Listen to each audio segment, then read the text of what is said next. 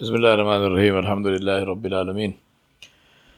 والصلاة والسلام على أشرف الأنبياء والمرسلين محمد رسول الله صلى الله عليه وعلى آله وصحبه وسلم تسليما كثيرا كثيرا. أما بعد my brothers and sisters Allah subhanahu wa ta'ala said أعوذ بالله من الشيطان الرجيم بسم الله الرحمن الرحيم. لن تنالوا البر حتى تنفقوا مما تحبون وما تنفقوا من شيء فإن الله به عليم. Allah said, You cannot reach the level of piety of Al Bir until you spend in the path of Allah that which you love the most. And Allah subhanahu wa ta'ala is aware of what you spend in His path. Now, see this ayat. As I mentioned yesterday, first of all, we need to ask ourselves this question and say, Do I love Allah? Do I have confidence in myself to say that I love Allah? And how is this confidence expressed in my life? The confidence cannot be expressed if you are hiding under the table. Figuratively speaking, the confidence is expressed when you live confidently, when you walk and talk confidently. I'm not talking about being arrogant, I'm talking about being confident. Now, once you do that, then Allah subhanahu wa ta'ala here is saying, spend that which you love the most. Please notice, Allah is not saying that you cannot reach the level of piety until you pray tahajjud continuously all your life, or until you fast every alternate day, or until you pray, uh, you know, half the night, or until you spend a million dollars or, or, or donate a million dollars. No. Until you do what you love the most, until you you you give or you give up what you love the most. Depending on what Allah has given, for some people it is very easy to wake up early in the morning. For some people, tahajjud is, is the norm because it's not difficult for them. It's very simple to, to wake up at 3, 3 o'clock or 4 o'clock or whatever the time is in your country. It's not tough for them at all. For other people, even to wake up for Salatul Fajr is a major struggle. For some people, donating money, a million dollars, is not even loose change. We have a story right here in this uh, place where I live in, uh, in the Springfield area. Across the border in Connecticut, the first town is Somers in Somers is the house of Prestley Blake, the two Blake brothers who started Friendly's Ice Cream. Now, Prestley Blake, when he was a 100 years old, he built a house called Monticello, which is the replica of Thomas Jefferson's house, which is also called Monticello. He built the house in, in Somers, Connecticut, uh, at a cost of $8.5 million. And uh, to celebrate his birthday. That's it. There was no other reason. He he he has he he lives on the same property. He has his house. He and his wife live there. He collects Rolls Royce cars, and and I've heard different numbers of how many Rolls Royce cars he owns. But what I did here was that he owns one Rolls Royce which was built in Springfield, Massachusetts, at a time the only time that Rolls Royce had a factory outside the United Kingdom.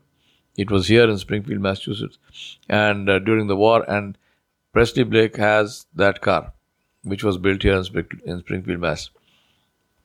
The point I'm making is, he built his house for eight and a half million, and then he sold it for. Uh, it was on the market for six and a half million.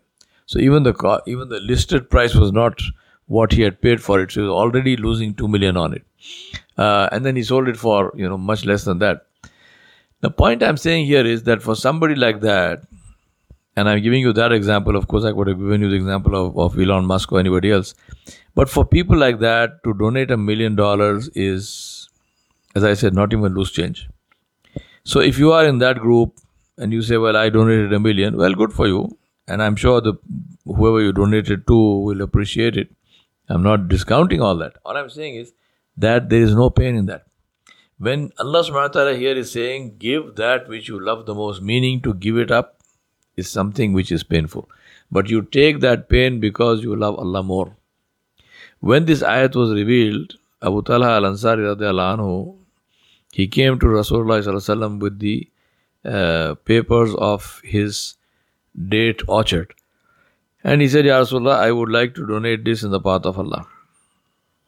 Nabi said, Why? He said, Because Allah subhanahu wa ta'ala said that you cannot reach albir until you donate, until you give up, until you give, until you spend in the path of Allah that which you love the most. He said, This is my most valuable property.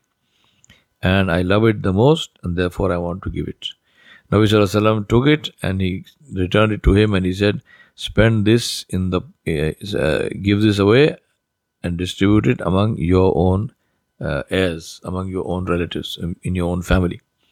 Now, the hikmah of that, the uh, wisdom of that is uh, a different story. But the point I'm saying here is that this is what Allah subhanahu wa ta'ala revealed. And the beauty of the Sahaba Ridwanullahi alayhim was that they took the word of Allah subhanahu wa ta'ala literally as if it was Allah talking to them. Now it is Allah talking to them, it is Allah talking to us. The question is how do we take this word of Allah subhanahu wa ta'ala? Do we take it do we take it like the Sahaba did, which is how we should take it? Because the Sahaba are the example for us. That generation is a generation that Allah subhanahu wa ta'ala created to be a living example of how He, Jalla Jalaluhu, wants His, uh, how He wants the ummah of His Khalil, of His Habib, Muhammad Mustafa Wasallam, to be like. So Allah subhanahu wa ta'ala created a whole generation who were exemplars and they demonstrated the ideal uh, example of living Islam. My question to myself is, and I share that question with you, which is, what am I willing to give up in order to get close to Allah subhanahu wa ta'ala, in order to be in the level of bir? For some people, it will be in terms of your appearance. For some people, it will be in terms of your earning. For some people, it will be in terms of what you eat and drink. For some people, it will be in terms of controlling your tongue. For some people, it will be in terms of, of waking up early for tahajjud and for fajr. For some people, it will be showing kindness to those who, who we should show kindness to.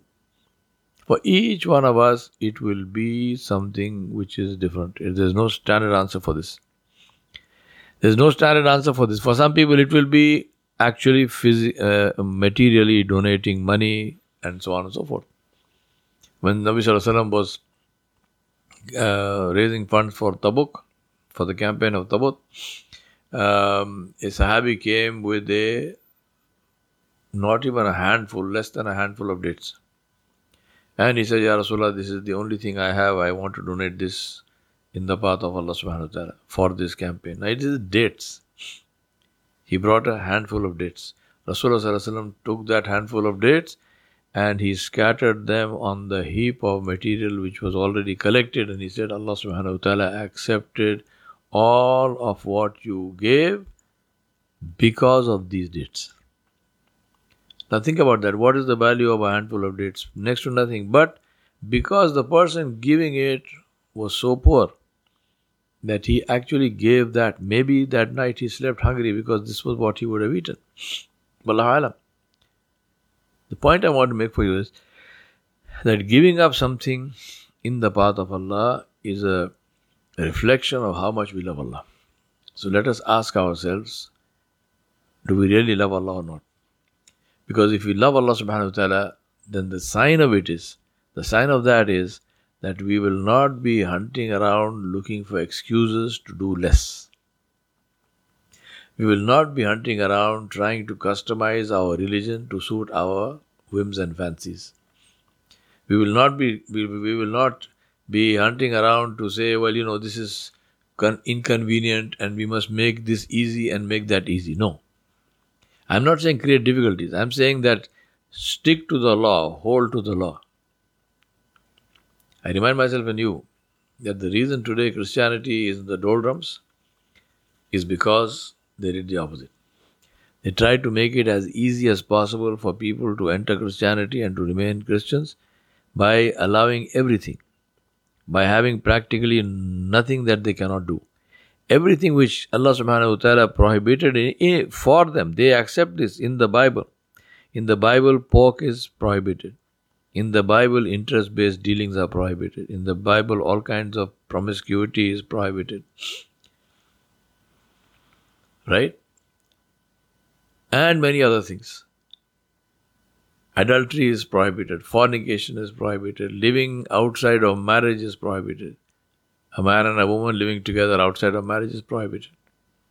Just like in Islam, just like in Judaism.